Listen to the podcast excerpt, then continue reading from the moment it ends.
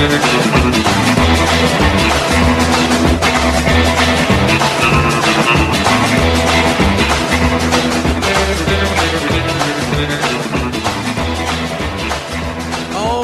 hello again, everyone, and welcome to it. It is the Derek Hunter podcast for Friday, the 18th of March, 2022. Happy Friday, glorious, glorious, sweet, nourishing Friday. Welcome to it. I uh, I personally love Fridays because that's when I really get to go off. That's when I get to sit there and do the curse program. It's it's just fun. I don't know if you never listened to it, you're missing out. Patreon.com slash Derek Hunter podcast. Appreciate the support. All one word. Patreon, well, patreon.com slash, and then Derek Hunter podcast is all one word. Uh, thanks to everybody for their notes about the girls. They're doing okay. Bailey was whining today about her. She was. I looked over at her. She's crying. I'm like, what's what's wrong? She said her tummy hurts, but she was very tired. Said her tummy hurts, and she asked me to rub her tummy. So I was rubbing her tummy, and I said, "Where does it hurt?" And she was like half asleep, going, "I don't know, I don't know." And then, uh, so I called her mom. Her mom comes in and uh, said, "So maybe she'll tell mommy where her tummy hurts." And she goes, "She's just sad. I'm just sad that Mr. Goldfish is dead." Every once in a while, I don't know how or why, she's reminded of a goldfish that we had that died, uh, yeah, six months ago. And when she thinks about it and she's tired, she gets upset. She's the sweetest thing. She gets upset about it. And so I have to, I pulled out my phone and I pulled up YouTube, and you can find, believe it or not, video footage of goldfish. There's a big goldfish, a large goldfish. Looked like it had tumors all over it, but it was actually just that kind of way. I don't know what kind of goldfish it was. Uh, but um, she watches that, and we, we sit there and go, "Ooh, wow! Look at that! Oh, wow! Look at so." And then she gets distracted that Mister Goldfish is gone, and uh, starts smiling and laughing again. But I don't know. That was my day. I don't know how your day was, but uh, that was a pretty satisfying day. So, anyway, go to patreon.com slash Derek Hunter Podcast. Five bucks a month. That's what you support. Belly rubbing and goldfish videos. And you get entertained and a chance to win autographed books and uh, get insights into my life and uh, pictures of the family and stuff like that. And I appreciate each and every person who supports me there. So thanks for that. Ah, good Lord. It's Friday. Let's start this show. Anyway, we got a lot of stuff going on. Uh, lots of things to talk about, a lot of insanity out there. If you're feeling unsafe today, and if you really want an example of racism in the United States of America these days, uh, we have a shining example of it. And white privilege, perfectly honest with you, um, that in a country, in the United States of America, you can attack a gay black man and serve virtually no time for it. What kind of country are we living in, ladies and gentlemen, when somebody who orchestrates a violent assault, a homophobic assault on a gay black man, can spend less than a week in prison? And they're out scot free. How absurd is this? Speaking, of course, of Jussie Smollett, he was ordered released from prison last night after serving less than a week of a five month sentence. And you sit there and you wonder why people think that this is a. Uh, the judicial system is a joke. All these leftists go, we need uh, justice reform. We need criminal justice reform. No, no, we need some truth in sentencing. You punish people. It's like saying, you know, we caught you uh, doing something gross or dirty or illegal or whatever, setting fire to the uh, the dog in the backyard. You're grounded for a week, and then an hour later, you look at the kid. Oh, okay, go ahead. What did you le- teach the kid? That you know what you can set the dog on fire, and not that big of a deal. Daily Wire has a story: convicted felon Jussie Smollett was ordered to be released from jail on Wednesday, pending appeal of his 150-day sentence that went into effect last week for staging a hate crime hoax against himself and lying to law enforcement about it. Quote, The one page order issued by the Illinois Appellate Court on Wednesday afternoon stated that Smollett was to be released from the Cook County Jail after signing a $150,000 recognizance bond, which would not require him to post any money. The Chicago Tribune reported. The only explanation offered in the order was that Smollett has never been convicted of a violent offense and would have completed his sentence of incarceration well before his appeal is decided. That's nice. Isn't that nice? The judicial system is so clogged with criminals in uh, Chicago and in Illinois, and most of those criminals are governors and former governors and politicians in general in the state of Illinois, that they uh, would have delayed his appeal to the point that it would have lasted longer than 150 days. Well, isn't clearing someone's name the reason and rationale for these sorts of actions?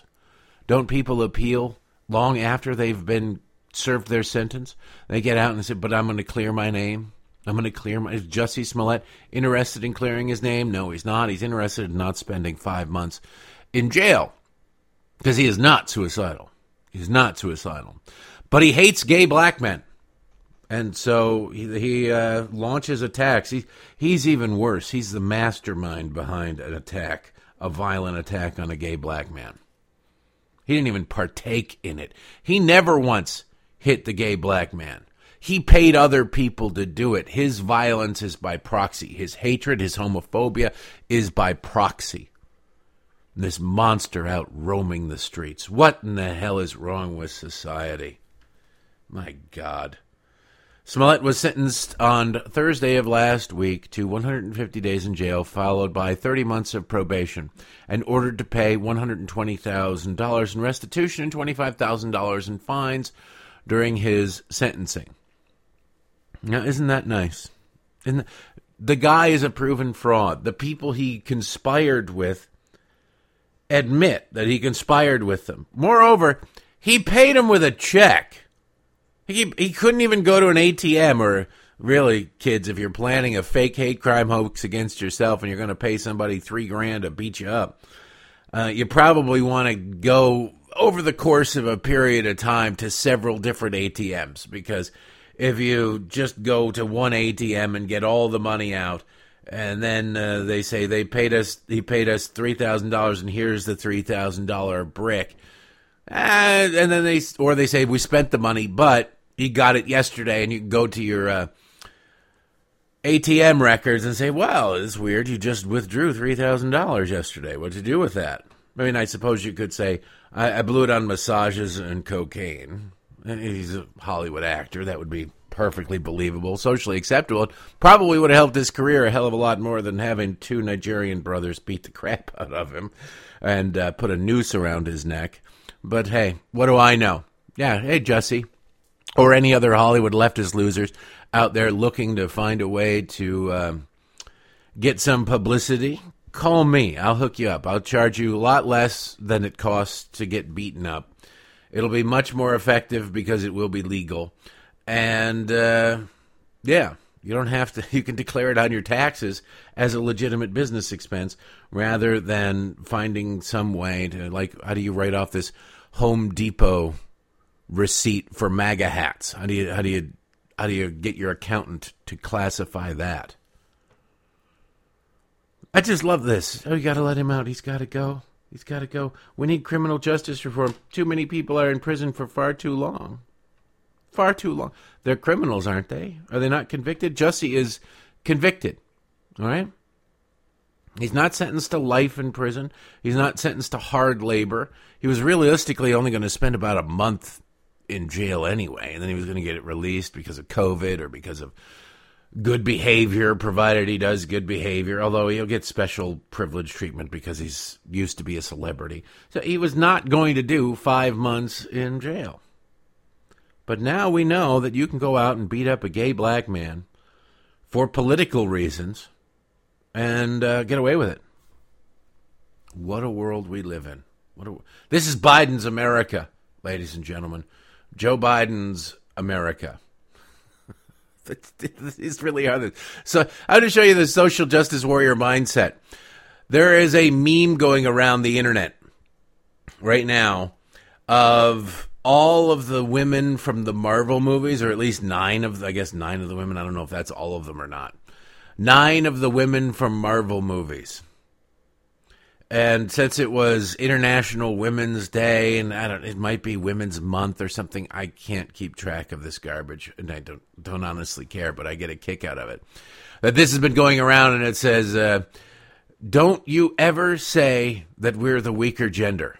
And there's a picture of uh, Scarlett Johansson playing the Black Widow. There's uh, what's her face playing Agent Carter, Gamora, all of the you know the Scarlet Witch, Captain Marvel, Ant or Wasp, the Wasp, all of all the Marvel characters that you've ever seen in all these movies, and you're like, okay, uh, they're all fictional characters, right? Don't you ever tell me that we're the weaker gender.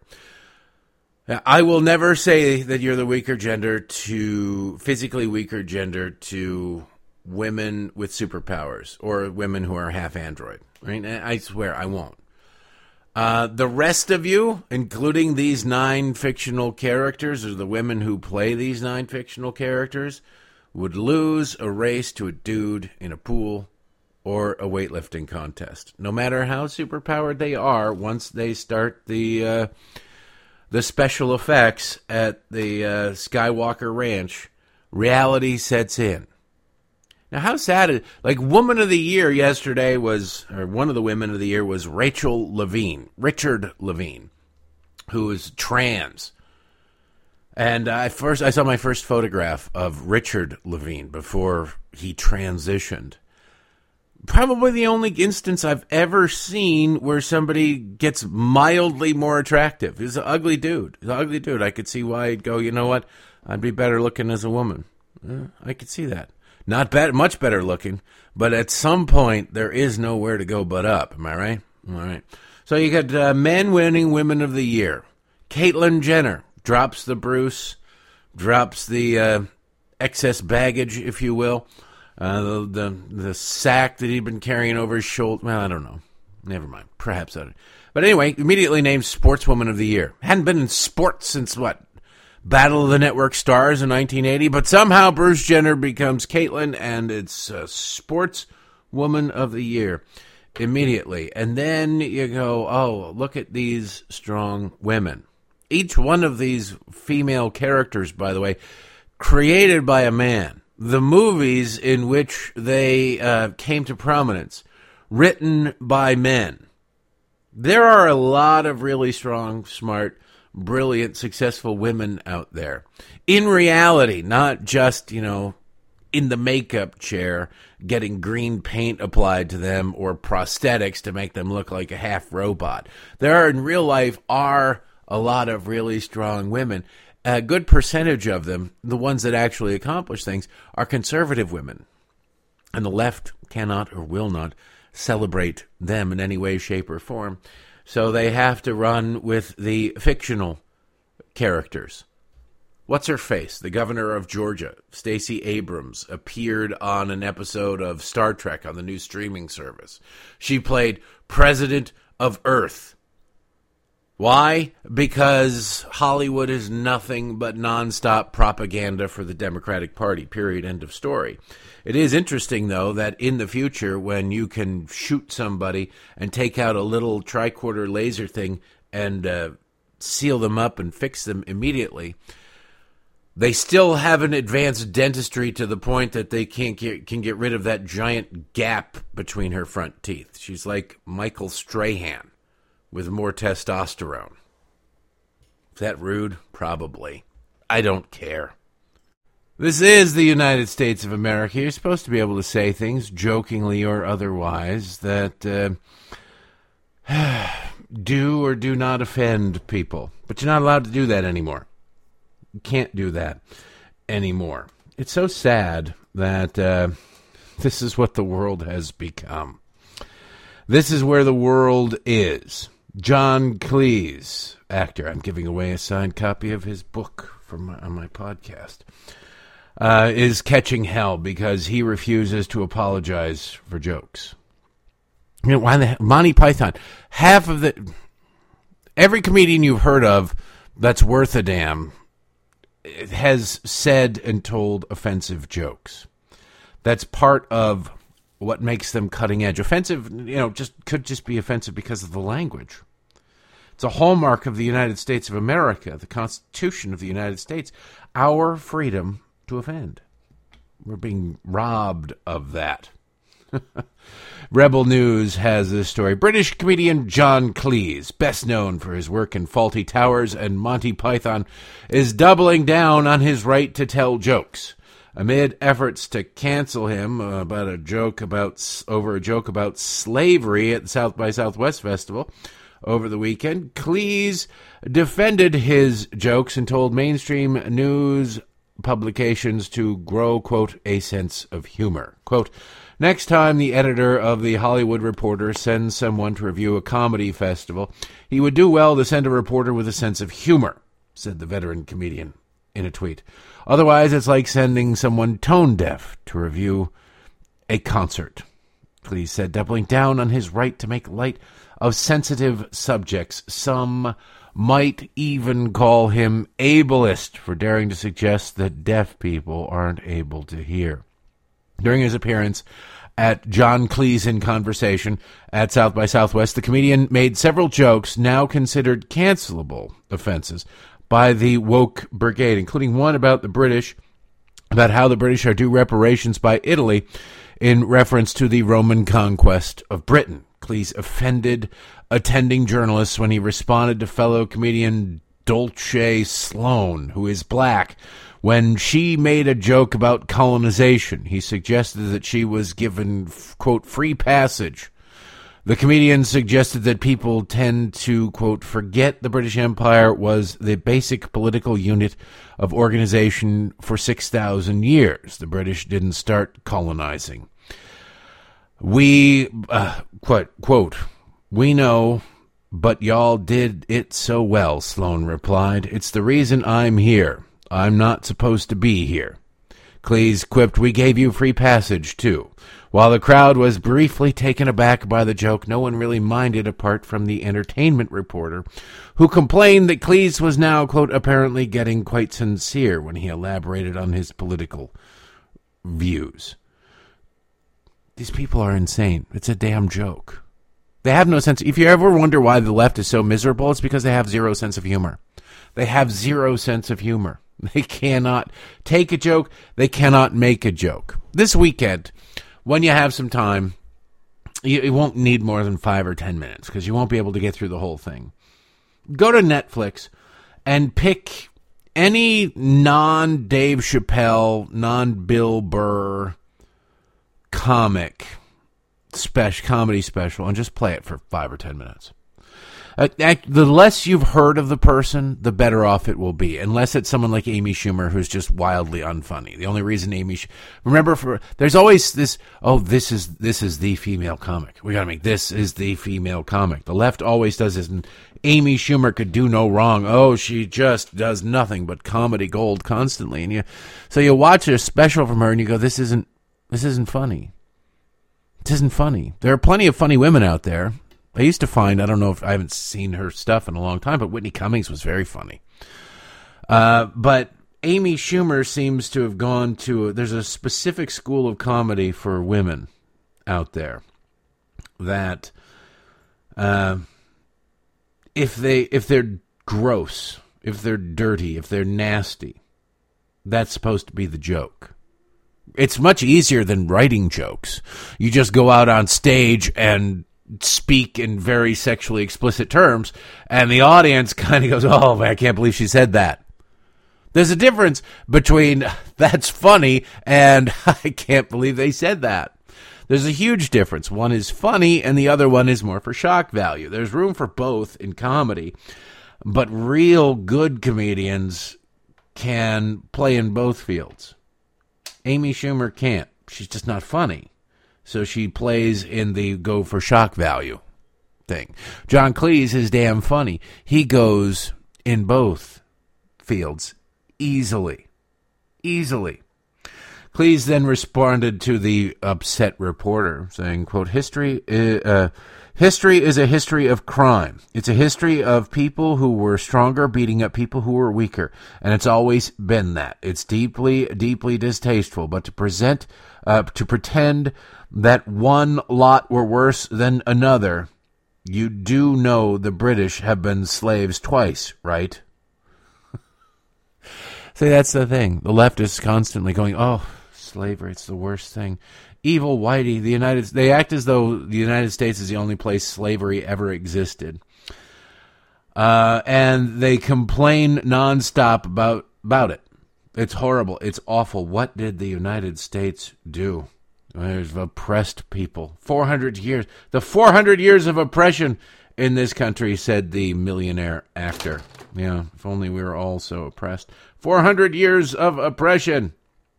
The mar- it's a great marketing gimmick I guess there are a lot of stupid people it works on, but uh, they never go into where slavery started.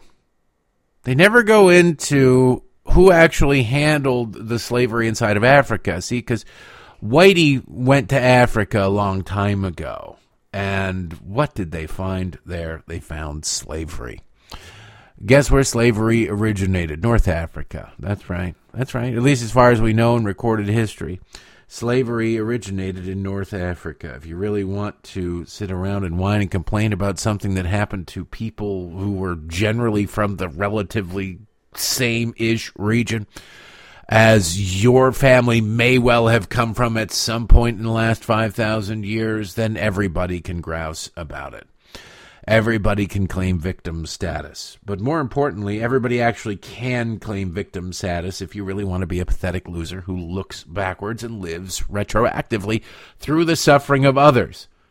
Most people would look at it and go, yeah, you know, my ancestors went through some absolute hell. But uh, they did. I'm standing on their shoulders. I have a better life than they ever could have imagined because of the hell they went through. And it doesn't matter what hell they went through. That's a true statement. Even royalty 500 years ago would cut their finger in a field and go, oh, that's not good. And they'd get an infection and die. We're all living so much better just because they happen, some people happen to have more easy access to meals than others doesn't mean anything. They're all still filthy people who died young. Life was cheap. You could stab and murder someone. It didn't matter. Life was cheap back then. We have all advanced, and we wouldn't be here were they not there. You want to grouse about it? Everybody has been a slave. Every type of person, every configuration of human being. But it is inconvenient wildly for the left to acknowledge that fact, so they don't. They just ignore it completely because they are evil and into manipulation, not at all into truth telling, not at all into reality, not at all into truth. Not about justice. Everybody remembers George Floyd. Oh, George Floyd. Saint George Floyd, hallowed be thy name. I suppose you have to bow your head as you talk about the. Uh, the wonderful father that was, you know, a drug addicted criminal. But he died horribly and he died unnecessarily. He might have gotten his life together. We'll never know. The cops who were responsible for his death are facing justice for that. But have you ever heard of Edward Bronstein? I bet you haven't heard of Edward Bronstein. I didn't hear of Edward Bronstein until today. Who, pray tell, is Edward Bronstein? Well, the American media being as awful as it is, of course, you have to go overseas to the UK media to find out about a guy who was killed by police in California because his name was Edward Bronstein. He wasn't killed because his name was Edward Bronstein. The American media has ignored his death because his name was Edward Bronstein. UK Daily Mail, a California father's harrowing final moments have emerged in uh, harrowing police footage. You shouldn't use the word harrowing twice in one sentence. Uh, footage showing him scream, I can't breathe, while dying as he was held face down on the ground so cops could extract a blood sample. Edward Bronstein, 38, died, and this is important, on March 31st, 2020. That means that he's been dead almost a year, two weeks shy of a year, and you've never heard his name before. I've never heard his name before because his name was Edward Bronstein. If his name were something else, he looks like an Edward Bronstein. Then, uh, less than two months before, or uh, less than two months before George Floyd, I think this is two years, less than two months before George Floyd was killed by police in Minneapolis after an altercation during his arrest on suspicion of driving under the influence. He was pulled over for a DUI, but taken to a police station after refusing to give a blood sample, which his family says was due to his fear of needles. Bronstein began wailing with fear after being pinned to the ground face down shortly afterwards and died shortly afterwards. Good Lord, whoever wrote this is a terrible writer.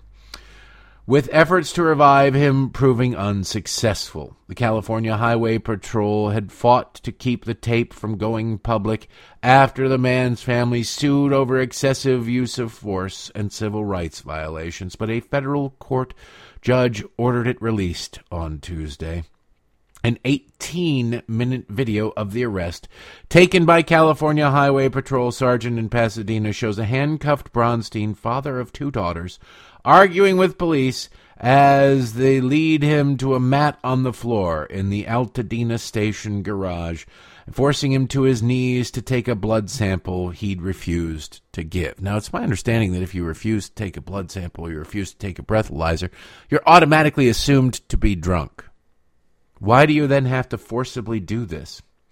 He initially argues but begins screaming with fear after being flung to the ground face down. Quote, I'll do it willingly, Bronstein can be heard saying, as two officers hover over him and a man can be heard warning him not to resist taking a court ordered blood sample to determine his intoxication level. Quote, You can just provide it and still say you don't consent, the officer tells him as he continues to protest the treatment. You're the one bringing the fight, not us. The guy with his hands handcuffed behind his back, face down with somebody on his back, said. Now, again, his name was inconvenience. Edward Bronstein. He's not black. He's not Hispanic. He's not trans. He's not any one of those favored groups amongst Democrats. He died pretty much the same way that George Floyd died, two months before George Floyd died. And have you ever heard of him? No, you haven't. Does his life matter? Apparently, it doesn't. Lives only matter to the extent that they can be used by Democrats to advance a political agenda. Period. Full stop. You, you probably won't hear the name Edward Bronstein again. The American media doesn't bother covering it. The UK Daily Mail may sort of shame some of them into covering it a little bit. There will be a civil case. I highly doubt there'll be a uh, criminal case against police. I just doubt it. And so uh, there's no real reason to cover it. I'll just point out that uh, killed before George Floyd, two months earlier than George Floyd. And uh, George Floyd's Derek Chauvin, the killer of George Floyd, has already been tried and, and convicted and sentenced to prison. And you just now heard of Edward Bronstein. You just now heard. They just now got the video out. There's not, now the video is disturbing. You can you can find the video on the UK Daily Mail's website. But I don't believe there are any murals painted on the wall. I don't believe there are any uh, memorials. Al Sharpton did not attend. I assume that Edward Bronstein had one funeral. Somehow George Floyd had three. Al Sharpton, I think, went to at least two of them. They were all kind of on the same day. It was like a like Phil Collins at Live Aid when he played in London and in Philadelphia. He was hopping around on the Concorde so Al Sharpton could attend both funerals or all th- as many funerals as possible. Barack Obama was not dispatched to attend a funeral. Joe Biden did not come down and pay his respects. As far as I can tell, Edward Bronstein's family, his two children, that presumably he actually uh, was involved in raising since he wasn't an active junkie living thousands of miles away from his children. Uh, presumably, they uh, they knew their father. Their father was involved in their their childhood. Uh, they didn't receive a phone call from Joe Biden. They didn't receive a visit from Joe Biden. There are no Instagram accounts of how this Democrat luminary or that Democrat luminary went and visited the Bronstein family. I don't even know if Gavin Newsom, the governor of California, has bothered to weigh in on this. He's probably was fighting hard behind the scenes to make sure that nobody ever found out about Edward Bronstein. See, um, not all lives matter. In fact, most lives don't matter. They say, oh, black lives matter. No, the Democrats don't believe black lives matter. Only certain black lives matter. The lives of people murdered in Baltimore and Chicago, Philadelphia, no. Black lives taken by black people don't matter. They don't matter at all. They don't give a damn. That's 99.9% of, well, 99% of the uh, black lives lost. Probably closer to 95%. But you get the point. They care about lives, black lives, if they're taken in a very specific way that can help the Democrats' agenda. That very specific way is by law enforcement. That accounts for uh, maybe a dozen a year, maybe a dozen a year. that, that's it. Well, actually, it's more than that because Democrats don't mind if somebody's trying to kill a cop while they're killed. They're still a hero. It's how sick and sad they are really how sick and sad our society is, thanks to them. So, yes, remember the name Edward Bronstein.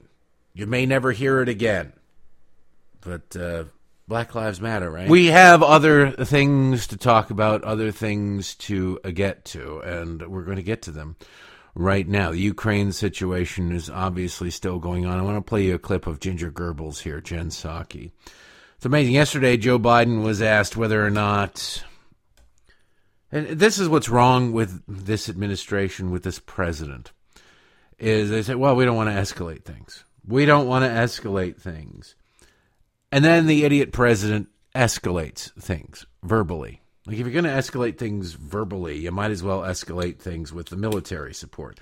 And yes, we're sending more weapons to Ukraine, provided we can get them in there, but we still won't send them the planes. i I understand the rationale for not sending them the planes. I support the rationale for not sending them the planes. It makes sense.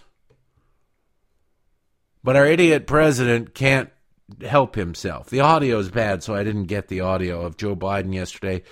Asked after an event whether or not Putin, Vladimir Putin, was a war criminal. Oh, yeah, no, he's a war criminal. He's a war criminal. Okay, well, war criminal, calling somebody a war criminal, you, you think, well, it's just some senile old guy talking out of uh, his rear end. And in many ways, it is. It's Joe Biden talking out of his rear end. But there are ramifications for the words coming out of the President of the United States' mouth, no matter how senile any President of the United States happens to be. The term war criminal is a term of law. Not that you have to worry about Putin suing Joe Biden in a civil case, but the being a war criminal carries with it certain punishments that would essentially mean that Vladimir Putin will never be able to leave Russia again, provided he doesn't lose power in Russia. That if he does, well, I guess he could go to Beijing, but if he does, he would be subject to arrest and trial at The Hague. And uh, if he's already a convicted, if he's already declared war criminal, the uh, punishment for the level of war crimes that Joe Biden is essentially accusing Vladimir Putin of is death. Now, does Vladimir Putin deserve death? Yes, of course he does. Is that going to go, is declaring that, is stating that going to go a long way toward bringing about peace in Ukraine? Not so much. Not so much at all. It's just wildly stupid, especially when what you're looking for here, and there's a lot of speculation that Russia is, you know, on the verge of collapsing in Ukraine, which would lead them to some sort of des- desperate measure to save face, you know, chemical, biological, even tactical battlefield nuclear weapons, which would which would be a testament to the weakness of the Russian military if they had to resort to those sorts of things. You'd think that they could take Ukraine with conventional means only. But realistically, what is in my mind happening, and I hope there are some adults in the room who know better than I do this, is right now I think Vladimir Putin is recognizing, unless he's really lost it, personally, now he's not ever going to admit this publicly, but behind the scenes, what presidents, what leaders admit to themselves and to their inner circle is always different than what they admit to the public. Uh, I think that Vladimir Putin is probably looking for a, a way, uh, he's recognizing he bit off more than he could chew. Not that he won't go back for a second bite later on, but that the more that he can chew that he bit off is that his military simply wasn't prepared for this. He's been lied to by his people, and he needs to find a face saving way to get out. A face saving way. And you think, well, who cares? Just get out. Yeah, right. Absolutely. I agree with you and that sentiment there under rational, normal circumstances. If it's you and your friends go to a bar and uh, it's a biker bar where there's a whole bunch of people eyeballing you like they're going to stab you because what are you doing in their bar? You want to get out and you just get up and get out. You don't worry about saving face. But we're not dealing with you and your buddies going to the wrong club on a Friday night. We're dealing with international relations, and there are a lot of things in international relations that to the average person don't make any sense. You want you need to save face. Vladimir Putin's number one audience, not that they get a vote, but they could rise up against him is the Russian people, particularly the Russian oligarchs that keep him in power. If he starts losing favor with them, he has to up his desperation game. And then he may have to go chemical, biological. He may have to up to uh, battlefield tactical nuclear. I doubt it. I hope not. But that would be the pathway to it if he starts losing support at home. There has to be a way on the international stage where leaders, adults in the room, and Joe Biden find a way to let him save face. Tactical retreat with saving face. That could involve, and, and Zelensky said this the other day, that they're not going to join NATO. Okay. That's all well and good there just, I think, has to be a little bit more, depending on how desperate Ukraine is. You give them the Donetsk region, or you let them have uh, Crimea. You stop disputing Crimea, even though Ukraine was disputing Crimea the way that you might argue with your neighbor about who's responsible for leaves falling off a tree. Nobody's doing anything about it unless you live next door to Rand Paul. Nobody's doing anything about it. So what does it matter? Ukraine was not actively invading Crimea. But you got to give Putin something if you want this to end. Now, I don't know that Ukraine necessarily wants this to end. Ukraine is is not only doing well, much better than anybody thought in the actual acts of war, but they're doing so much better in the propaganda aspects of war than I think anybody expected them to. Zelensky is, you know, he comes out of the entertainment world and he knows how to manipulate people. Damn, he, he fit right in in Hollywood. But uh, something has to be given. You have to kind of throw Vladimir Putin a bone. It doesn't even have to be a real bone. You can just come back with something that Putin can go to his people and say, all right, well, we've got it. Ukraine is not going into NATO and we get Crimea and the Russians who live there. And maybe Ukraine will pay for the ethnic Russians who live in these other disputed areas who desperately want to be a part of Russia to pay to move them to Russia. And there's your win when realistically we all know that he's retreating. It's not about us. It's not about what we know. It's not about the truth. It's about what he can do to save face in Russia. You got to give him something. And calling the president, calling Putin a war criminal severely limits the prospects of what you can offer. It really does. because that means that you can't go to any more international summits. You can't really come to the UN. You can't let a war criminal come to the UN and address the United Nations. You can really only go to Iran and Syria and China if, in countries that you're in bed with if you're going to be labeled a war criminal. Joe Biden stupidly said, oh, yeah, he's a war criminal after earlier in the day refusing to call Vladimir Putin a war criminal let you know. Was the medicine not kicking in earlier, or did the medicine kick in late? Like I don't, I don't really know which it is. Doesn't really seem to matter. This is the reality we have to deal with. So Ginger Goebbels was asked about this, and she tried to downplay it. It uh, limited success, I would say. Here's Jen Psaki. President Biden directly labeled Putin a quote war criminal. Has something changed the administration's assessment? Uh, what brought this new remark from the president today? I think the president was the president's remarks speak for themselves. Uh, he was speaking from his heart and speaking from what he's seen on television, which is barbaric actions by a brutal dictator uh, through his invasion of a foreign country. Uh, there is a legal process that continues to is underway, continues to be underway at the State Department.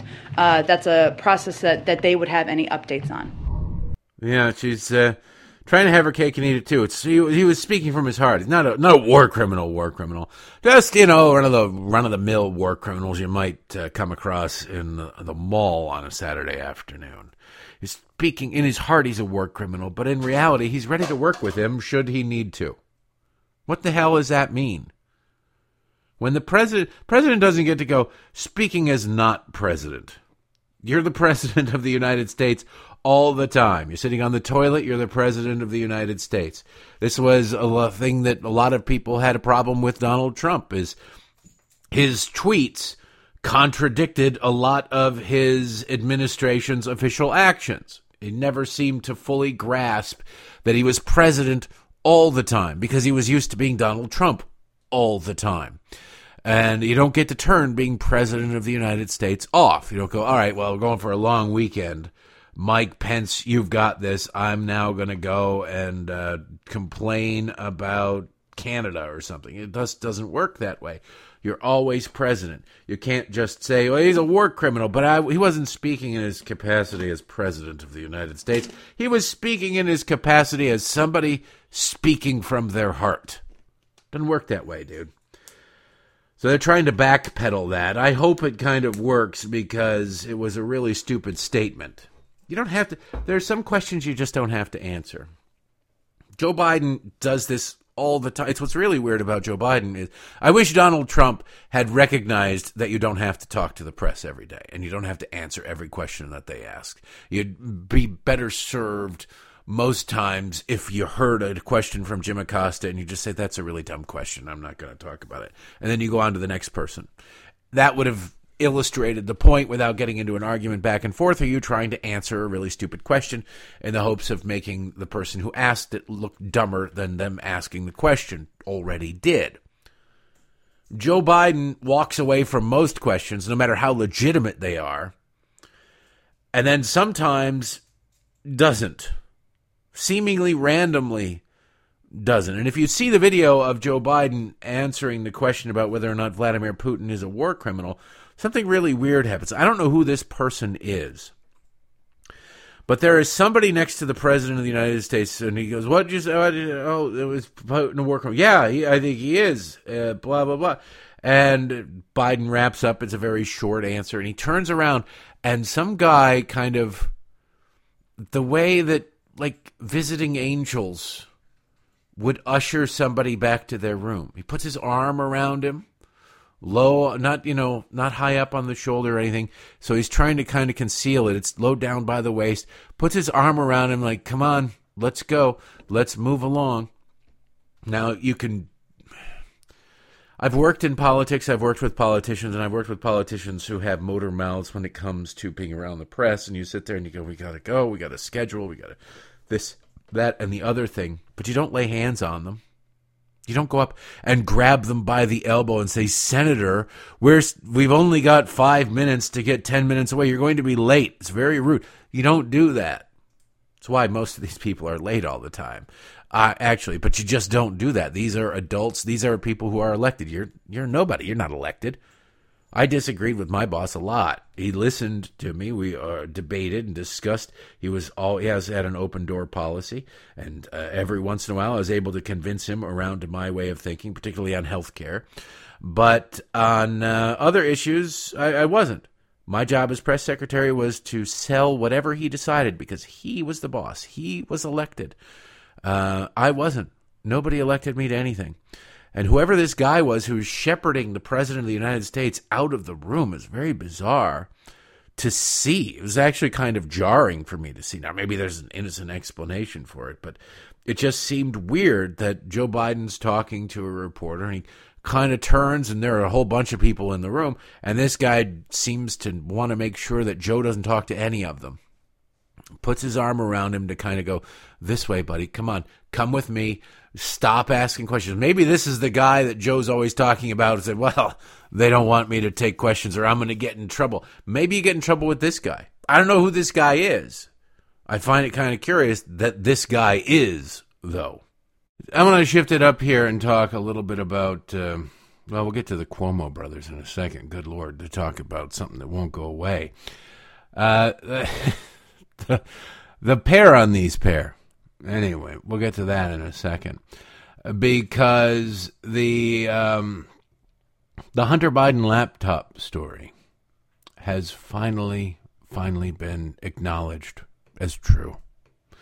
Not by Hunter Biden, not by Joe Biden. Nobody's really asked anything of of them, but by the none other than the New York Times. The New York Times is after two years of ignoring it mostly, two years of trying to squelch it, to silence it, to do all of those things that uh, to do anything to protect Joe Biden the New York Times finally comes out and acknowledges that, oh, yeah, okay, by the way, the uh, laptop story is true. True, true. In a report today entitled Hunter Biden paid tax bill, but broad federal investigation continues. It took three New York Times reporters to write that puppy.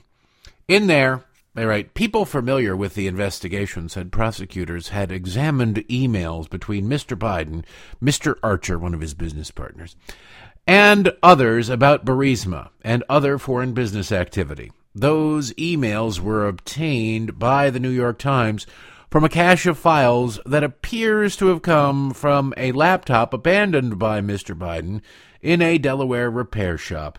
The email and others in the cache were authenticated by people familiar with them and with the investigation. Now, what's weird is those people validated those emails a long time ago. A long, long time ago, two years ago. In fact, right after the uh, the laptop was discovered. Remember Tony Bobulinski? Actually, there was nobody. I've never seen a report anywhere where someone involved in the laptop story has questioned the validity of those emails.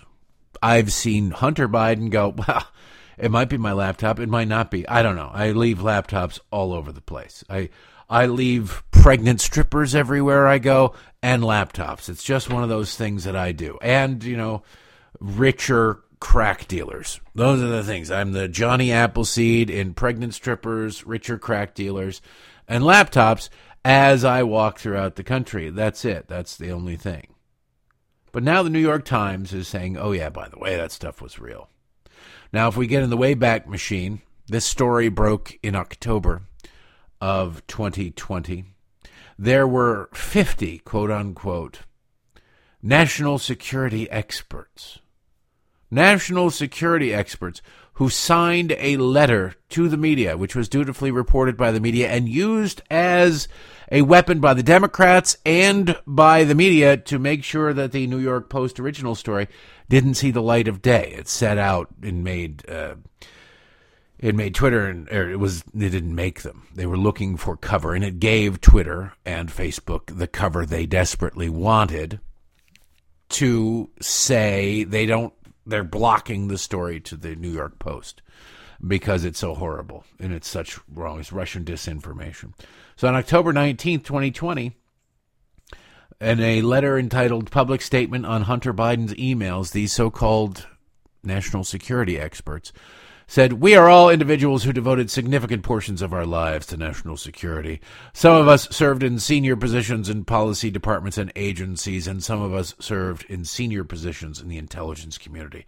Some of us were political appointees, and some of us were career officials, as though career officials somehow aren't also political hacks. Many of us worked for presidents of both political parties. We are also individuals who see Russia as one of our nation's primary adversaries the 1980s called They Want Their Foreign Policy Back. All of us have an understanding of the wide range of Russian overt and covert activities that undermine U.S. national security, and some of us knowing Russian behavior intimately as we worked to defend our nation uh, against it for a career. A few of us worked against Russian information operations in the United States in the last several years. They go on to talk about how this laptop and those emails have all the hallmarks of Russian disinformation. Now, those emails, every time somebody has bothered to look at them, and it hasn't been often, they have been validated. Now, even up to and including the New York Times. Now, who signed this pathetic letter? James Clapper, CNN contributor. Michael Hayden, CNN contributor, former director of CIA, former director of national intelligence, Leon Panetta, former director of CIA, former director or former secretary of defense, John Brennan, former director of the CIA. And then there's more people you've likely never heard of. But 50 of them in all signed this letter saying this is Russian disinformation. Every single one of them was wrong. Not a single one of them, most of them have cable news contracts or high paid consulting gigs. Not a single one of them will pay a professional price or a political price at all, in any way, shape, or form, for this obvious lie. It was an obvious lie. Obvious, they didn't try to validate it. They didn't look into any of these emails and see was there any truth to it. No, they simply declared it to be Russian disinformation went about their business, went back to their cable news gigs, knowing full well that they had given cover to Joe Biden expressly and his crack addicted son, saying, No, well, now they're covered. Now we don't have to worry about that. It's disgusting.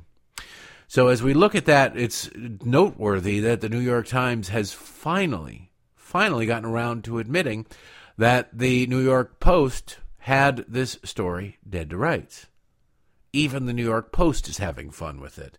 New York Post today writes a comprehensive report about the ongoing federal probe into Hunter Biden's tax filings published by the New York Times on Wednesday night confirmed the existence of the first son's infamous laptop.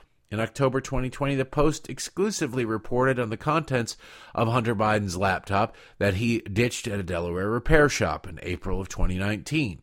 That means that he's been smoking crack for a long time and smoking crack recently. And he's the smartest guy Joe Biden knows.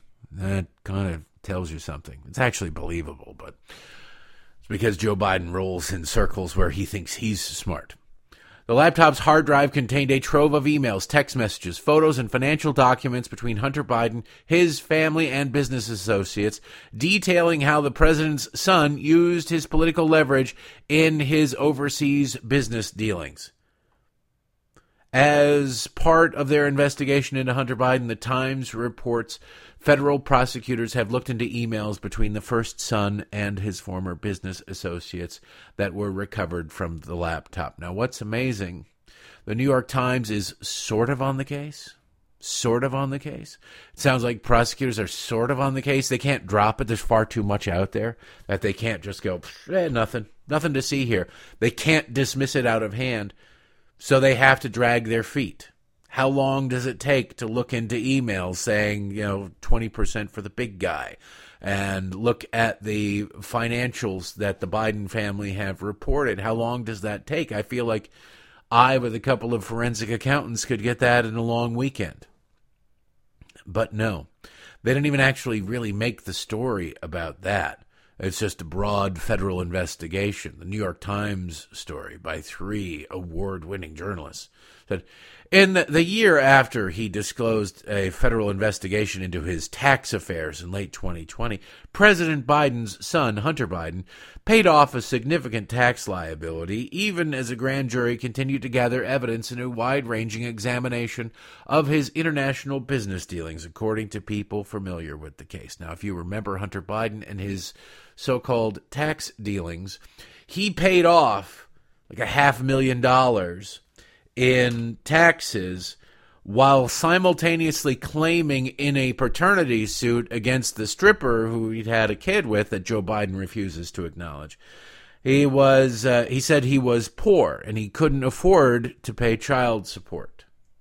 Now how do you come up with a half million bucks if you're destitute and can't pay child support? This was before he discovered his uh, talent for paint by numbers by the way.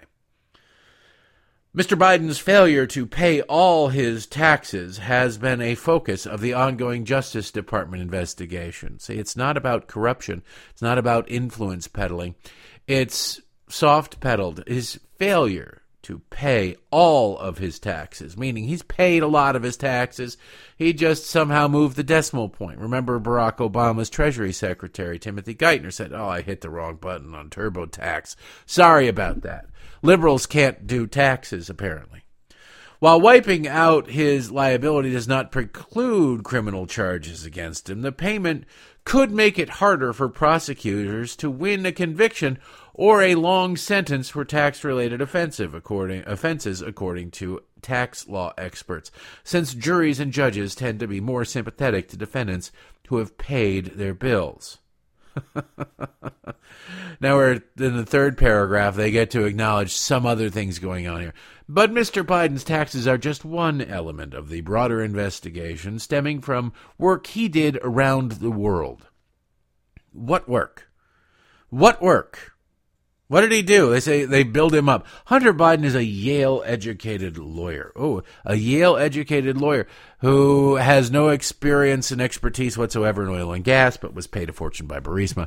Has no particular expertise in railroad policy, but was on the board of Amtrak. Has no background in finance, but was on the board of a major credit card company. I forget which one. Uh, MBNA, I think but he was on a board of a major credit card company. Um, just out of college, just out of uh, law school, because his dad was the senator from Credit Card. They don't go into, hey, he's got no no business being associated with these things, just like he was involved in international business with no expertise whatsoever. Uh, Hunter Biden is a Yale educated lawyer. His professional life has intersected with his father's public service, including work as a registered lobbyist for domestic interests, and while his father was vice president, pursuing deals and clients in Asia and Europe. Isn't that amazing? It just glossed over all the influence peddling with that one sentence. One sentence, and it's like, boom, man yeah, he didn't really have a whole lot going on, but he he, he worked on international. But did he somehow have a, a a tract of study of law at Yale that dealt explicitly with international business? No, he didn't. And it's not as though he's over there investing in companies and starting companies and working with startups. He's getting truckloads of money flung at him by existing businesses that don't need his so called expertise and actually don't. He attended, I think, what, two meetings a year as a board member of Burisma? But boy, howdy, when uh, those guys came to town, they weirdly got dinner with Daddy. Just a total coincidence. It's a total and complete scam. The New York Times is just glossing it over. This New York Times story continues. It's it's lovely. It's lovely, lovely, lovely. It's not clear whether the criminal probe is fo- focused solely on Hunter Biden or if he is among a group of individuals and companies being scrutinized. Prosecutors have also asked about possible FARA, the Foreign Agent Registration Act, violations by Washington consulting firm Blue Star Strategies, which worked for the Ukrainian energy company Burisma in an arrangement that Mr. Biden helped broker. Hunter Biden is he's all about the money. Just come through and give me the money. Now, this is uh, just, a, again, a toss in line, a toss away line from the New York Times. The elder Mr. Biden now oversees the Justice Department that is carrying out the investigation. And Hunter Biden, who in recent years has pursued a career as a painter, they just, yeah, people are paying a ton of money for his paint by numbers crap uh, uh, because his dad's president, that's it, has acknowledged serious drug addiction and other problems during the period when he was seeking international business while dealing with the illness, the illness being drug addiction, and the death of his brother Beau. That's a hell of a way to put Hunter Biden's life at that time. Hunter Biden was screwing around on his wife. He left his wife for his sister in law, his brother's widow. Yeah, let that sink in. That's not creepy or weird at all. He left. He, he was all this time. He was a crack smoking junkie, and while pursuing international business, international. Now, who in their right mind, if this guy's name were were John Doe or anything other than some Democrat politician's kids, would give somebody who is in their own acknowledgement serious addiction problems would give them a ton of money, would hire them to do anything. Now, he wasn't hired to do any work. All the jobs that he got was uh, here, invest this money. Here's a billion and a half dollars. Play with it. You get 3%. All right. Make sure you kick back 10 to the big guy and we're all good. Or here, sit on the board of Burisma and collect this huge chunk of money every month. We'll pay you 80,000, 87,000, whatever it was per month. That was his job to be Hunter Biden. Nobody hired him. Nobody looked at him and said, "Guy, I don't know if you know anybody who smokes crack, or knew anybody, or know anybody who used to smoke crack, or was ever around somebody who's smoking crack. You can. I don't know if you would tell that it's crack, but you'll definitely know that there's something going on with them, especially if they're doing it as often and as vigorously as Hunter was in the videos. He, for some weird reason, decided to film of himself smoking crack and being with prostitutes. The dealing with the death of his brother. Uh, he dealt with the death of his brother by sleeping with his brother's wife. And how long did that? I mean, Oedipus has nothing on this family. How long had that been festering where he's like, finally, I get the opportunity to? Meanwhile, while he's with his brother's widow and left his wife and kids, uh, he then is out banging every stripper he can get his hands on and going to prostitutes too. And that's, I mean, if you're going to have to wrestle with grief, that's the way you want to wrestle with grief, right? You don't want to sit around and just wallow and feel awful and horrible and cry and, and all the time. You want to smoke a lot of crack and sleep with a lot of good looking strippers. You might even say, that somebody like that was kind of down that path before then. Maybe Beau's death was a uh, an excuse, a convenient excuse, because I've yet to see anybody say that. Wow, right before Beau died, though, up until that moment, that hunter was nothing but a gentleman. He was a wonderful, loving father and a, a stellar businessman. No, he's always been a degenerate it tells you something about the Biden family that they both use Beau's death. Joe and Hunter use Beau's death for political gain. Beau, Joe uses it. Oh, I can't. It's Hunter died. It's Beau died. It's terrible. And Hunter uses it to cover up his crack addiction. One last quick thought about this Hunter Biden garbage and this Hunter Biden story in the New York Times and how they're sugarcoating, soft pedaling everything in it and everything we know. This normally, under normal circumstances, in a sane, rational world, the Hunter Biden story would be seen as a golden opportunity. sorry, a gold is swallowed wrong. Would be seen as a golden opportunity for journalists to make a name for themselves, for them to win awards, win genuine awards for reporting. Like, there is a lot there. How much we don't know. We don't know the extent to which uh, the corruption in the Biden family goes, but we, we know it goes pretty damn deep. Under normal circumstances in normal times, this is something that would be pursued doggedly. There may be nothing there. It might be a dry well, but uh, there's there's definite reasons to believe that there's something there. And instead, the New York Times just kind of glosses over most of it. The New York Times ignores most of the realities of what goes on, it, what what is on that laptop. They clearly have the laptop. The laptop's been everywhere for two years. There is some serious damning things. Even if it's just, you know, Joe Biden says that Hunter Biden is the smartest man he's ever seen before, and yet there is picture upon picture of him smoking crack and uh, involved in kinky S and M with prostitutes. You know, how smart is that guy? You might want to ask that question. They don't even go there. They just kind of acknowledge casually, oh, yeah, there's this laptop, blah, blah, blah, blah, blah. But don't worry. Don't worry. You got to love the way that they're just kind of gloss. It's been two years. You sit there and you go, well, what the hell's taken so long? Investigators have examined Mr. Biden's relationship with interests in Kazakhstan, a Chinese energy conglomerate, and Burisma, the Ukrainian energy company, according to people familiar with the investigation.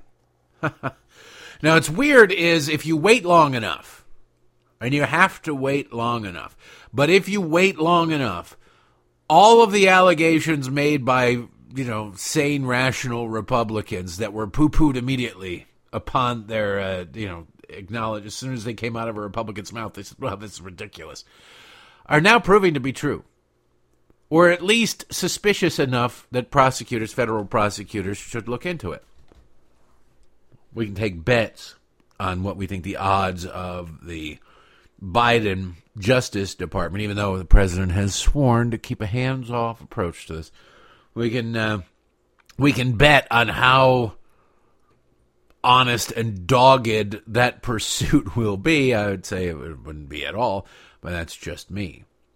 But still, it is very interesting that we're watching these sorts of things unfold. And the New York Times doesn't seem to have a whole hell of a lot of interest in it. That's the weirdest part. There should be a fight to try to be the one who breaks the story, even if it's just a matter of clearing, clearing Hunter Biden. If that's where the facts lead, then clear Hunter Biden. My God, you would be in line for a Presidential Medal of Freedom if you found the smoking gun that clears Hunter Biden and said, you know what, he really was like perhaps the most honest businessman in all of America. You'd get a hero's welcome. You'd be set. You'd get a book deal for six, seven figures, no question about it. But no one in that profession seems to to care. No one in that, It's the casually, the times again, over the last two years, federal prosecutors in Delaware have issued scores of subpoenas for documents related to Hunter Biden's foreign work and for bank accounts linked to him and his associates including two formerly close business partners, Eric Schwerin and Devon Archer, according to people familiar with the investigation. Now, people in the New York Times who subscribe to the New York Times, for whom the New York Times is the Bible, have to be scratching their heads going, What is all this? These names, I never heard them before. it's just, it's just weird. It's just weird. And then you get the paragraph about the, uh, the laptop and they're wondering whether or not they should have registered Archer and uh, Biden should have registered as foreign agents. Now, if that sounds familiar, the FARA sounds familiar. It's because that is what uh, what's his face uh, Paul Manafort was convicted of. Remember Paul Manafort? He was chairman of Donald Trump's 2016 campaign for about 20 minutes and they found out that he had some overseas business dealings. And they said, "Oh, he's he didn't register as a foreign agent," and they went after him, and they got him on that and on tax evasion. They threw the book at him. They wanted him to spend the rest of his life in jail, and sentenced him to to way longer than You know, you want to talk about victimless crimes. There are no victims in Paul Manafort's crimes. Uh, and he was sentenced to years. I think it was like nine years in jail. Whereas there are victims and societal victims of what Jussie Smollett did, and he, he got 20 minutes in a holding cell and he was out. And now they're sitting there going, oh, geez, the New York Times. But there has been a debate inside the Justice Department over whether available evidence proves that Mr. Biden intended to violate FARA, the Foreign Agent Registration Act. Gee, he did, he does, did he intend? Did he intend to break the law when he broke the law? Uh, it was my understanding that ignorance of the law was in no way a defense of the law. But that's just me. That's my understanding. I'm an American. I'm not you know, my parents are not wealthy, connected politicos. So, you know, the laws apply to me as they apply to you.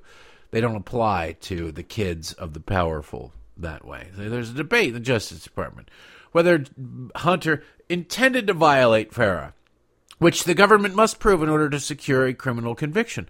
The prosecutors have discussed approaching potential FARA violations as a civil matter, which would require Mr. Biden to register retroactively as a federal agent, but would avoid a criminal charge, according to people familiar with the case. My God. They're arguing inside the Justice Department. How about we just bastardize this law this way? Will that change things? Will that allow us then to avoid having to prosecute Hunter Biden? Such a resolution could complicate a potential money laundering case, since money laundering is typically charged in connection with another crime. Oh no, well, we had to get him to say retroactively that he was a federal agent, made it a civil matter which unfortunately got rid of all the money laundering possibilities. But hey, at least we got justice. He paid a small fine on top of the millions and dollars he hand over fist managed to bilk out of these companies. So, lesson learned, justice served. Moving on, said the president.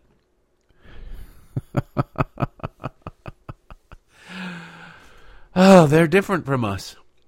They're better than us, ladies and gentlemen. Just ask them. This is the smartest man Joe Biden has ever met in his life. It's the smartest man Joe Biden knows. He went to Yale Law School, after all. My God, he went to Yale Law School.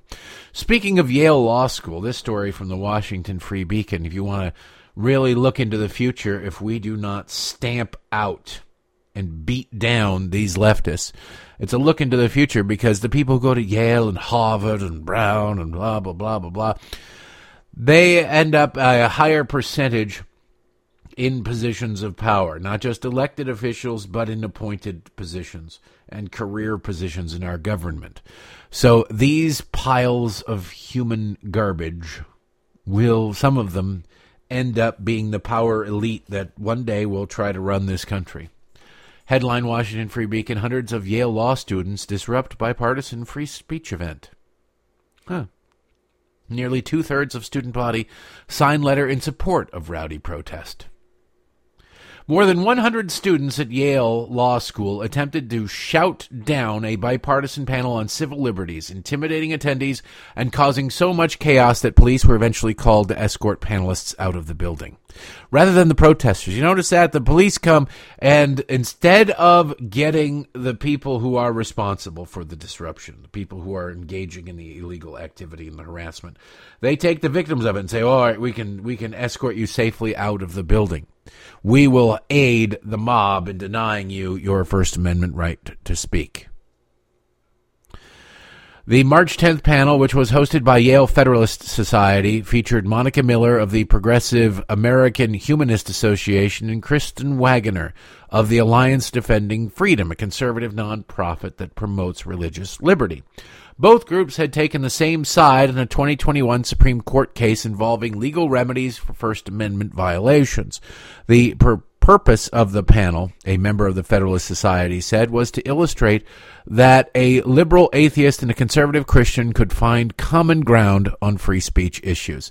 Well, the little Nazis whose parents are paying through the rear end to Yale Law School could not. Quote, it was pretty much the most innocuous thing you could talk about, he added. That didn't stop nearly 120 student protesters from crowding the event. When a professor at the law school, Kate Stith, began to introduce Waggoner, the protesters, who outnumbered the audience members, rose in unison, holding signs that attacked the ADF. The nonprofit has argued and won several Supreme Court cases establishing religious exemptions from civil rights laws, most famously Masterpiece Cakeshop versus the Colorado Civil Rights Commission, the Bake Me a Cake as Fast as You Can case. As soon as they stood up, the protesters began antagonizing members of the Federalist Society, forcing Stith to pause her remarks. One protester told a member of the conservative group she would literally, quote, fight you, B word according to audio obtained by the Washington Free Beacon. With the fracas intensifying, Stith reminded students of Yale's free speech policies, which bar any protest that, quote, interferes with the speaker's ability to be heard and of community members to listen, end quote. When the protesters heckled her in response, several with their middle fingers raised, she told them to grow up, according to the video. The comment elicited jeers from the protesters who began shouting at the panelists and insisting that the disturbance was free speech.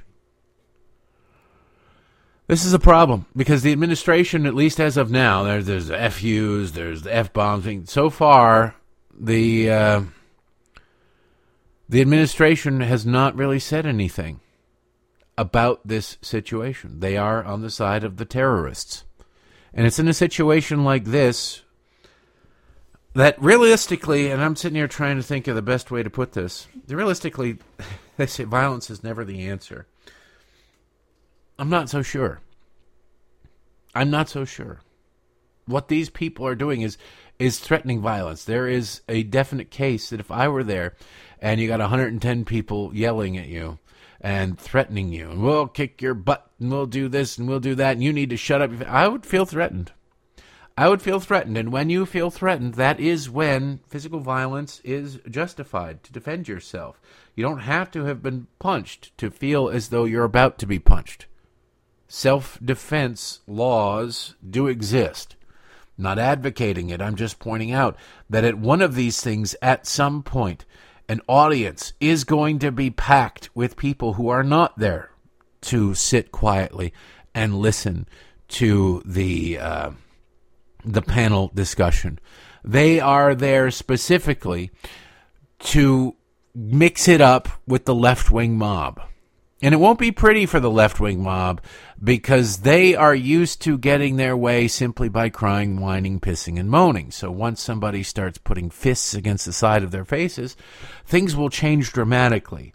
All of those lessons that they have learned in their posh, suburban lives. And make no mistake, that's who goes to Yale, the children of the wealthy. All of those lessons will go the way of the dodo once you start getting your nose broken. Suddenly, they'll oh my goodness, what has happened here? What kind of violence have we wrought? Meanwhile, they will probably start throwing things at panelists, and it probably won't happen until things are thrown at panelists. Or, God forbid, somebody brings a gun You won't let somebody leave a room because they think wrong. Well, if they're armed to protect themselves, they're going to leave that room. You're going to leave that room too. It's just a matter of how you're going to leave that room.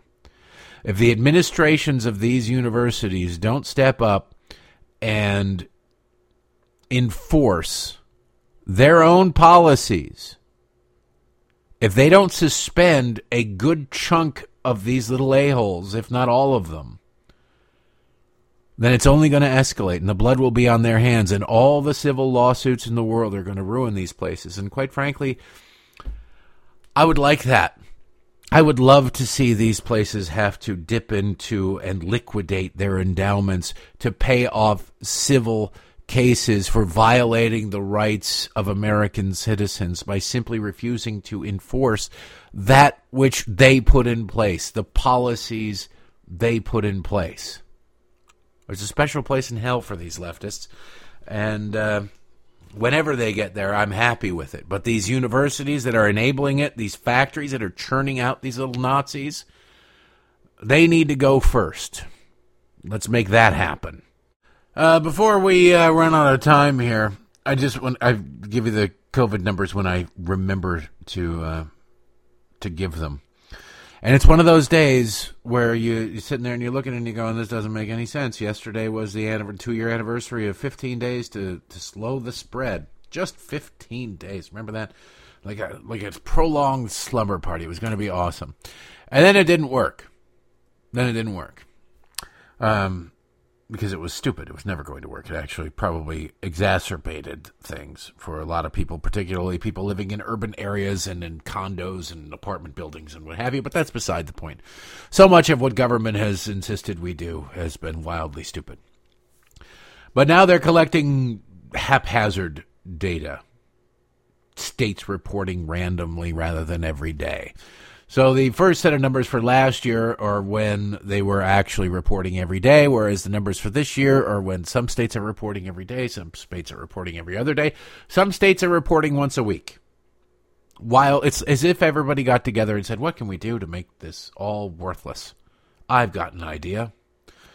But anyway, you can glean some things from it.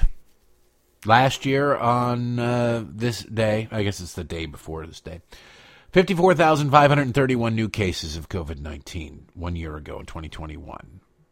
This year, yesterday, 39,006. Okay, that's good.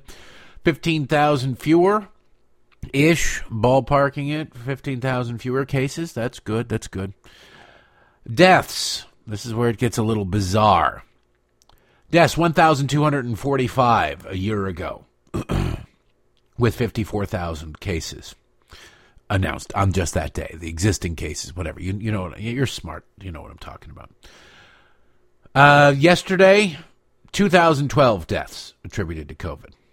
Now, is that because even though fewer people, 15,000 fewer people, new cases were announced, that somehow the cases that existed before those 15,000 fewer, the 39,000 new cases, were more severe? Or is it because states waited and this is three or four days worth of data or five or seven days worth of data. We don't know. This is why you should never shift data collection in midstream. This is why you should not sit there and go, hey, maybe we can do this, maybe we can do that. How about you just do what you do? How about you do it consistently? How about you do it consistently? And you can't. You can't when you're doing this haphazardly. When your objective is anything other than the truth, and the data collectors, the data reporters, have very little interest in the truth, they all have political agendas, then the truth just kind of gets lost in the shuffle, and you can end up with two entirely different types of worldviews. You can watch CNN and think, my God, there's something, that's a different planet. You can watch MSNBC sometimes and think that's a different planet from even CNN. And then you watch Fox News, you're like, that's a, an alternate universe. I don't even know what the hell is going on. And they're all working off supposedly the same set of information, the same set of data. Society, and it doesn't bode well long term for society when you do. Somebody's going to have to step up, and we're going to have to vote some people out of office, and we're going to have to make some um, serious adjustments to our leadership as a society. It's going to cause, it's mostly going to have to require liberals to sort of take some steps um, to change who they are and what they do and just acknowledge it and go, you know what? Democrats, I vote for this stuff, but I recognize that uh, the so called don't say gay bill isn't really anything to do with gay. Don't say gay. The uh, Orlando Sun Sentinel had an editorial yesterday about oh how the so-called "don't say gay" no legitimate. Uh, they wanted to get uh, what's uh, uh, what's his name Ron DeSantis's spokeswoman Christina Pushaw, I think her name is. They want to get her fired because that's how newspapers react, I guess.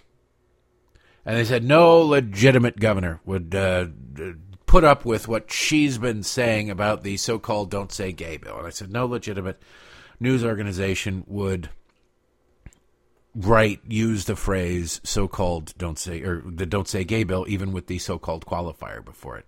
It just wouldn't. Has nothing to do with that. It means keep sexual orientation talk away from kindergartners, first graders, second graders, and third graders. Why? Because they're kids. Let them be kids. They're learning to uh, communicate. They're learning to color. They're learning the letters. They're learning to read. That's what they need to focus on, not the rainbow of genders these leftist mutants insist on. They don't need a picture of you know Rachel Levine in their classroom the way that the North Koreans have pictures of all the Kim family in their their every room of their house. We don't need that kind of crap. We need kids to be left alone for one, once in a while, huh? How about that? Just every once in a while, leave the damn kids alone. Instead, our elites are focusing on crap that means nothing. A new YouGov survey has a nice illustration of the disconnect between what people think and reality. And reality. And it's because, in no small part, it's due to media and Hollywood. Media and Hollywood. That's it. That's how you get this level of disconnect between reality and what people think. The American public this is how many people think that the American public in America, in the United States, that households have an income of over $1 million. The estimate from the general population is 20%. 20% of the uh, the people, the average American, think 20% of the population has an income over a million dollars. The true number is 0%. It's a very small percentage of people. Are transgender. Now, you would get this impression because why? Because you're watching television because you're watching news, and every time some tranny gets a, a, cold, like oh my god, it's a hate crime, and oh my god, it's terrible, it's terrible. They never tell you about that. Uh, most of those transgender crimes, those murders, so disproportionately, there's like a dozen a year. Disproportionately murdered, horrible, horrible, horrible. We need a black trans lives matter. And then you look up into the story, and it involves drugs and, and, or prostitution. You go, wait a second, there might be something more at play here than you're letting on, and they're not allowed to do that. But if you watched popular culture, you would think a huge percentage of the American population, of the world population, is trans. And the YouGov survey found that the American public thinks that 21% of the population is trans. Uh, not for lack of trying on behalf of Democrats. That's kind of why you don't want them telling first graders about sexual orientation. You don't want them to plant ideas and groom people. They say 21%. The actual number is 1%. Have a household income over a half million dollars? The American public thinks that 26% of the country has an income of over a half a million dollars in household. Real number, 1%. Muslim, 27% they think. Uh, 27% of the population is Muslim. The actual number, 1%. how, how do you get this massive disconnect? Well, it has to do with the amount of media coverage that you get. If you were watching, let's see, um, are gay or lesbian? The estimate in a general survey of the American public is that 30% of the population is gay or lesbian wouldn't really bode too well for the future of the population if that were the case. The real number is 3%. 3%. Now, you get that impression how? You get that impression by watching television. Think of a television show on broadcast networks that doesn't have a gay character. And it's not just, oh, they happen to be gay, that it's a gay character, usually sassy and in your face. They're everywhere. They win awards. Oh my goodness, it's so brave for this actor to take this role. So courageous. So and you think, my God, half the country's gay. Not anywhere near the truth. But then Hollywood isn't interested in the truth. They're interested in shaping minds. These numbers are exactly what the left wants, which is exactly why the left does what they do. It's not by accident. So other disconnect, yeah, because you'd think uh, you know half the country's gay, everybody's gay. You'd wonder, gee, am I gay? There's so many gay people in this country on television. It must be, but no. The population of the country that's gay is three percent, even though the American public think it's thirty percent. Are atheists three percent, and the American public think it's thirty-three percent? Why? Because when you see anybody on television, they're always atheists. They always are. Uh, anybody who's religious is portrayed as some sort of lunatic, and they're going up against the sane atheist people who are trying to defend the world from those horrible, horrible people.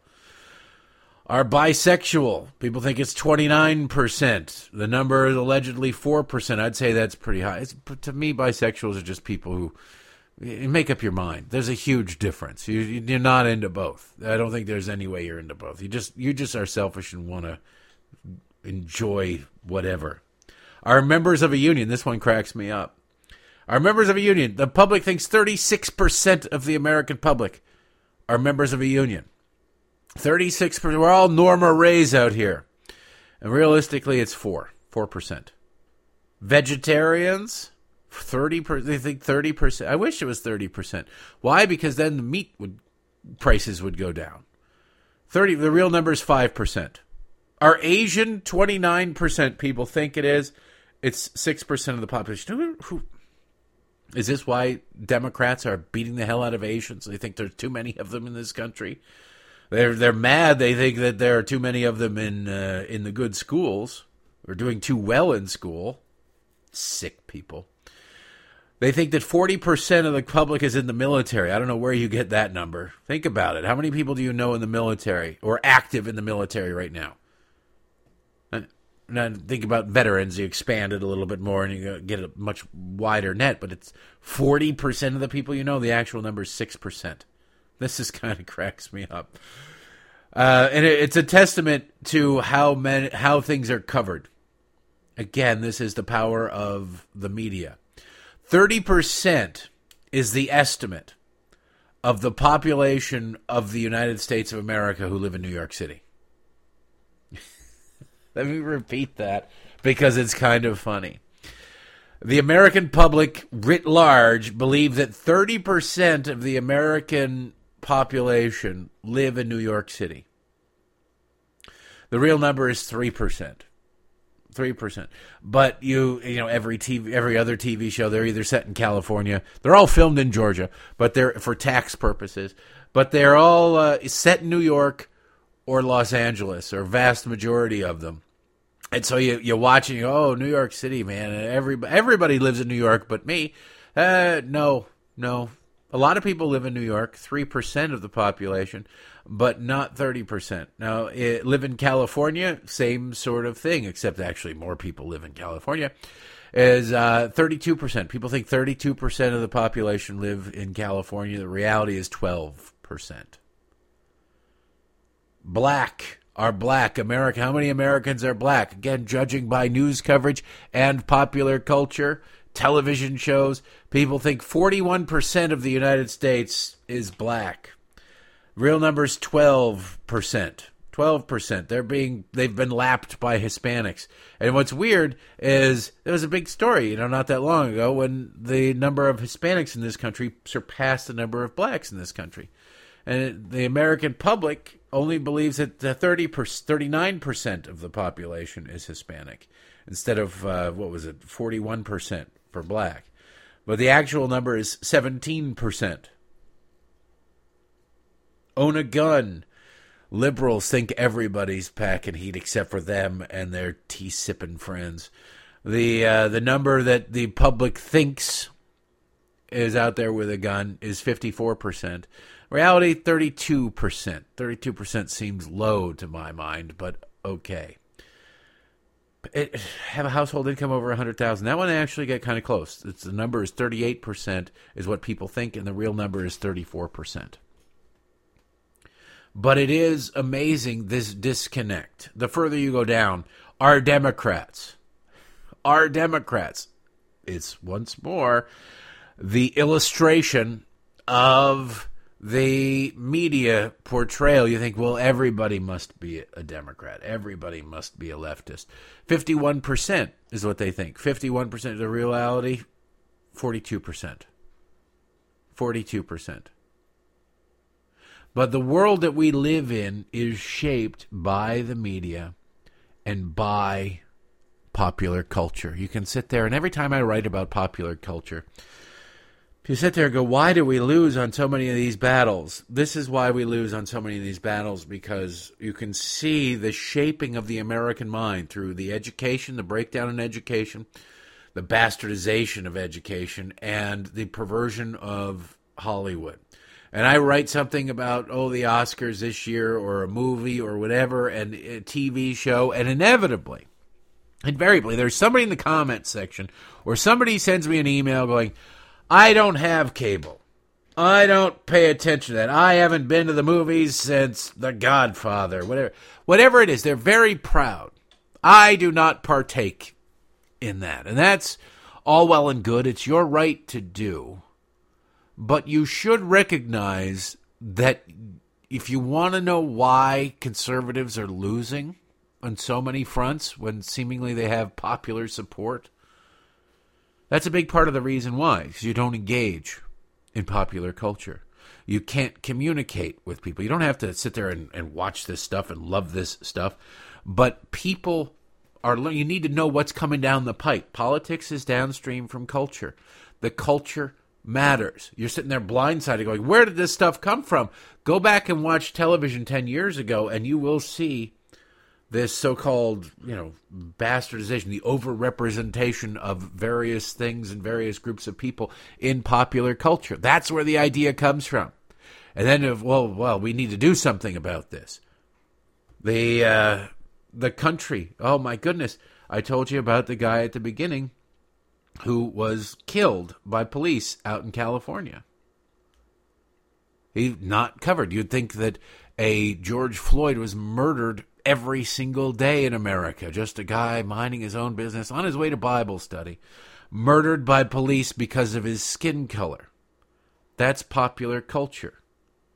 You find the reality is that someone like Edward Bronstein is much more common than a George Floyd. But Edward Bronstein is the wrong color. He doesn't count. And if it's not reported, you don't know it. It can't shape things. You can't change things. You're not paying attention. So you don't know how things are going. You get a perverted worldview.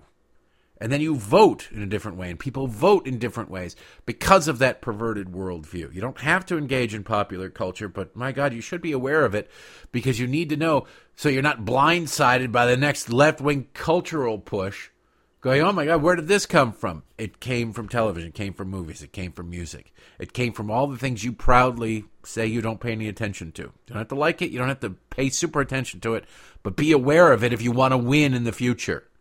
All right, that's enough for today, ladies and gentlemen. You've, I've already delayed you an hour and a half from your weekend. Start your weekend, live your life, live your dreams. I'm taking as I can because the kids got me sick too. So you can kind of probably hear it in my voice. Anyway, I shall trooper on, and I'll be ready, rip roaring, ready to go to let it all friggin' go and fly out of my mouth at the weekend effing review at patreon.com slash Derek Hunter podcast. Thank you for listening. Thanks for subscribing. Thanks for subscribing to the weekend effing review. And uh, we'll see you back here on Monday. Have a great weekend.